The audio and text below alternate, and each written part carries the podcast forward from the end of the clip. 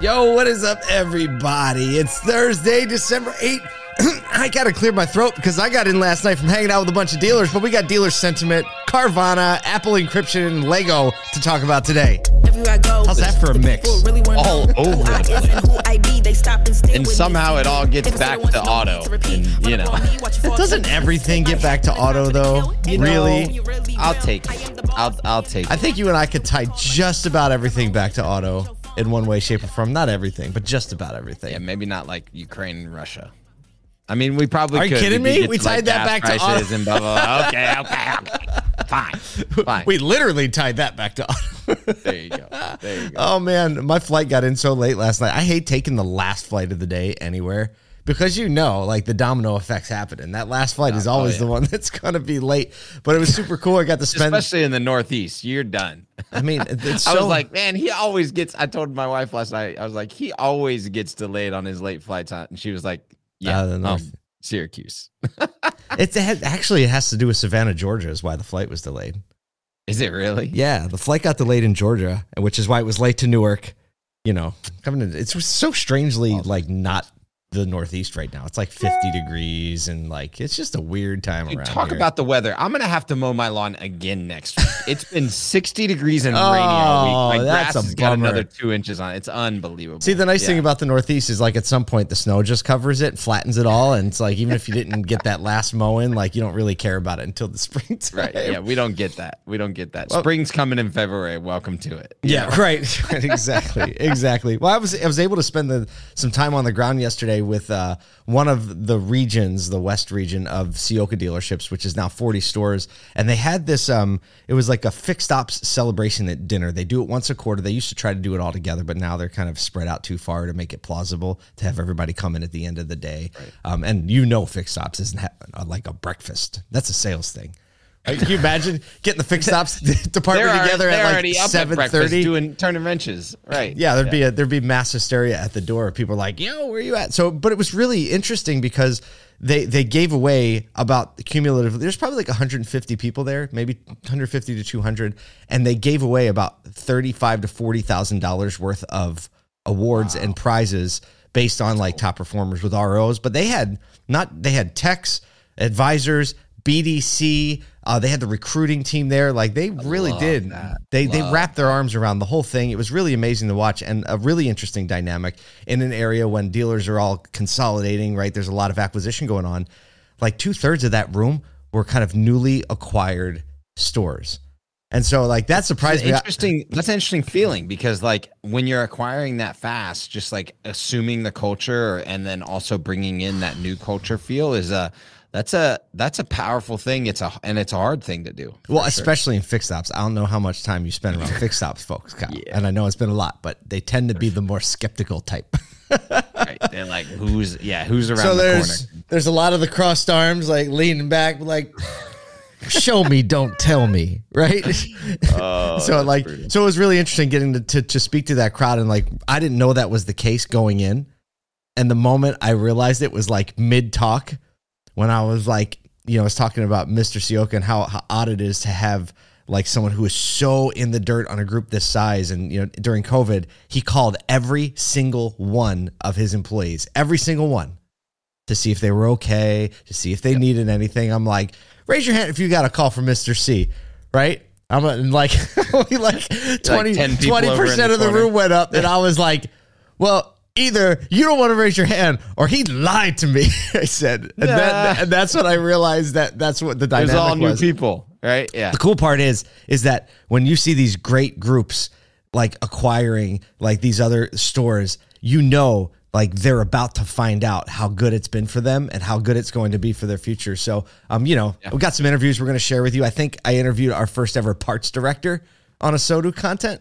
I can't think of another one. So uh, we're going to bring that to you. And it was just, Love you it. know, when we can be in the dirt, you were in the dirt the day before. I was in the dirt yesterday. We got a lot of new content coming to you today. All right, enough of like the little sum of uh, you know, why we're doing what we got we're doing. we got to get into some stuff Let's get we got to into get some into some stuff All right, all right, all right. Year end extravaganza coming up, coming in real hot, less than two weeks away. Uh, December 20th, mark your calendar. Uh, 2 to 4 p.m. Eastern Time. We're doing a Jimmy Fallon style live stream, live studio audience, live guests. Uh, we're going to talk about 2022, uh, look ahead to 2023, have some giveaways. So make sure that you go to asotu.com, uh, click on the links, follow the event on LinkedIn, whatever you want to be eligible for the giveaways because you know, amongst other things, there's a PS5 sitting right to my left here that we will be giving away, and we'll get it to you in time for Christmas. Uh, maybe we'll even wrap it. So Whew. It's a good, good stuff. quick. All right, let's talk about some news in automotive. Uh, it's kind of the big story today. The quarterly Cox Automotive Dealer Sentiment Survey of a thousand franchise and independent dealers. It's about like 600 franchise, 400 independents. Um, communicates a few things. Number one, profits remaining strong. Uh, however, concerns and sentiment are definitely changing, uh, specifically over interest rates and the overall economy. We've been talking about those two things for a long time, but now it's kind of getting to a point where it seems like sentiment is starting to be affected by it. Um, yeah. Since mid 2021, lack of inventory had been the top concern on the list and now is no longer the top concern, which makes sense. Definitely it's like number not. three. Um, Everybody's like, okay, hold on, hold on. Remember the whole thing where we were like concerned over lack of inventory? Press that back a minute. right. So uh, yeah. affordability is, is, still, we've talked about affordability all year, yep. but it's coming back to the forefront uh, with, with a lot of momentum. Um, you know, new, new vehicle prices are holding, but, you know, incentives pressure to incentivize are rising. Needs for sales responsiveness is growing. This is a conversation i had a lot yesterday and we've been having a lot with dealers. Um, yeah. you know like oh we're gonna have to sell cars again yeah, when, when, when things like when when cars like Rogues have have incentives, when people have a hundred new cars sitting on the lot again, and multiple cars in multiple different areas, uh, it's not every dealer, but I think that we're seeing more and more dealers, especially on the American made cars, have inventory on ground, and it's just the idea of like, hey, look, we've got to do the work again. Uh, you know, Earl Stewart was um, is is kind of working on uh, expanding training stats, uh, sessions for sales staff because they're recognizing, hey, a lot of the salespeople have either only been in during this inventory shortage or have kind of become order takers by nature of the way the business has gone. And not that salespeople are, have done anything wrong or bad. It's just oh. the way the nature of the business has gone. And so it's just a refocus on the intention of, you know, uh, being product professionals understanding moving someone through the through the road to the purchase.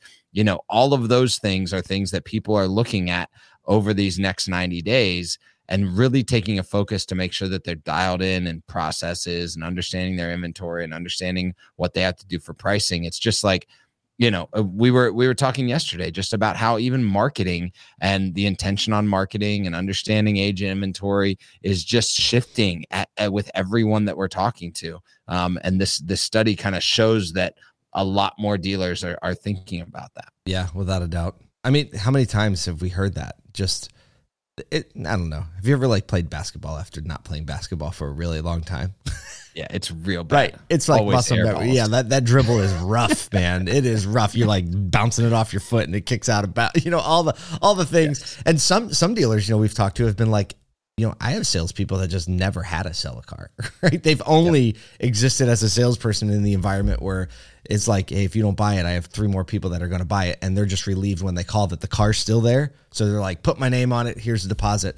So the the winds are definitely shifting, and and what the sentiment is amongst uh, the savvy dealers is they know that leaning in and being savvy operators in these times are the ones that are going to gain the market share. So um, challenging times. Dealers think challenging times ahead, but uh, I think I think we're a little bit used to challenging times. Speaking of challenging times. Yeah. Segue. Yeah. I hesitated in putting the story in because I don't want to just be like, you know, tossing stones or pile on like the that. rabbit, right? Right, pile Not on the rabbit, and and I think we can kind of talk about this well in a way that serves the industry and serves uh, the the the the point of the story. But Carvana stock price, if you haven't heard, is completely reeling after a pact made from a few of their lead investment firms that hold about $4 billion of their debt. Uh, what they've essentially done is created a pact to only negotiate any level of um, restructuring of their debt uh, for the next 90 days with each other. So they're not individually operating with Carvana and trying to restructure the debt and jockey for position and repayment or anything like yeah, that. That'd be bad. Um, yesterday, the stock uh, price closed at under four dollars for the first time, and the and there are multiple sources that have uh, put their target price at a dollar at this point, um, which would essentially put them in a liquidity issue and almost forced to bankruptcy or complete restructuring or ac- acquisition of new debt. So uh, that's kind of the story as the way it goes. And the industry's looking at it in a few different ways. There are some kind of going, ha, told you so, which is, I don't think the best way to look at it. Hmm. Right. Um, just from a, that, that's my opinionated piece of, of this news this morning. Um, but, uh, what what we do know is that this is going to have an impact on the auto industry and Carvana Carvana has had an impact on the way the auto industry has been operating over the last couple years. So it's important to continue to pay attention to this story in the way that consumers perceive it as well as the used car market. You know there's uh, when when thinking about or you know I would encourage you to like along with Kyle's lines like when you, when you're commentating on this on LinkedIn talking to one another I would encourage you to just think of like how is what I'm saying and how I'm handling the situation actually serving us to move forward, right? Because aha, look what happened doesn't do that. It actually it actually kind of leaves us thinking in a different mind, like in a different mindset. I saw one LinkedIn post. I was just working to pull it up here uh, while you were talking about that. Um, ben, Benjamin Jeffries of the Hallman Auto Group said, you know, many dealers are rejoicing today as rumors of Carvana's imminent bankruptcy swirl through showrooms across the country. Says, and while I too see a new market opportunity for our dealer group, that's in a good position. Um, there you go. You know, and and a little bit enjoy seeing someone who took cheap shots you know, go down. He th- says, I think it's worth taking a minute to remember the reasons Carvana was able to do well for so long. And he talks about the customer experience and like a lot of people enjoyed that experience and think of all the things that it showed us about what people want and even got us to the point where how we do things today. So, um, yeah, like how many people in the auto industry is have said, I want my I want my website to look like more more like Carvana. We need to be thinking about online deliveries. We need to be thinking about a delivery network. We need to have a I mean like have a trade-in process that actually is very our, fast and efficient. Uh, a fast trade-in process. Our industry has been affected and I believe for the good based Absolutely. on what Carvana has done. Now, uh, I saw also a LinkedIn post and and and then had a couple conversations with people that are saying, "Hey, look, if they are forced to liquidate their current assets, meaning their vehicles, in order to repay some of their debt, um, it will have a massive impact on an already waning used car uh, a wholesale market. Oh so gosh, yeah. just something to look out for. Uh, you know, even though you might be able to acquire some vehicles for for an inexpensive cost because of the liquidation of inventory from from a company like Carvana, watch how the used car market may shift. Uh, we already saw the market was down 14.6% in, in wholesale due based on the Manheim uh, index last month. Um, so this could have another shift toward that over the next 90 days. And we could see a used car market that it looks completely different going into the spring. So just something to be eyeing that it's not just the impact because of their wide scale and their and their and their broad reaching uh, kind of inventory holdings it could have a larger impact on the on the used car industry as a whole. There you go. I, I wish I had a segue here because this is just. Uh, I don't have a segue, so I'm just gonna go stop. Stop. There you go. Right, the next segment. Uh, let's just say this: we got a couple fun ones to end the day. We've kind of been we've we've been. The last one's the fun. The next one could yeah. be terrifying, depending on how you are with passwords. End-to-end encryption is coming to Apple's iCloud backup for their device suite, meaning that the user will be responsible for data recovery, not the company. So, my mother in law, I just have to tell her, don't bother encryption, just take the hack. because, right. Well, because basically it's going to be much more like it is in crypto, where you have the key, the password, the pra- the passphrase, whatever whatever it's going to be, so that yeah. if you lose that, you lose your data. And what that does is makes is makes it super secure because there is no recovery other than your responsibility to keep that thing safe. So some people are like, "Yes, finally my data will be safe."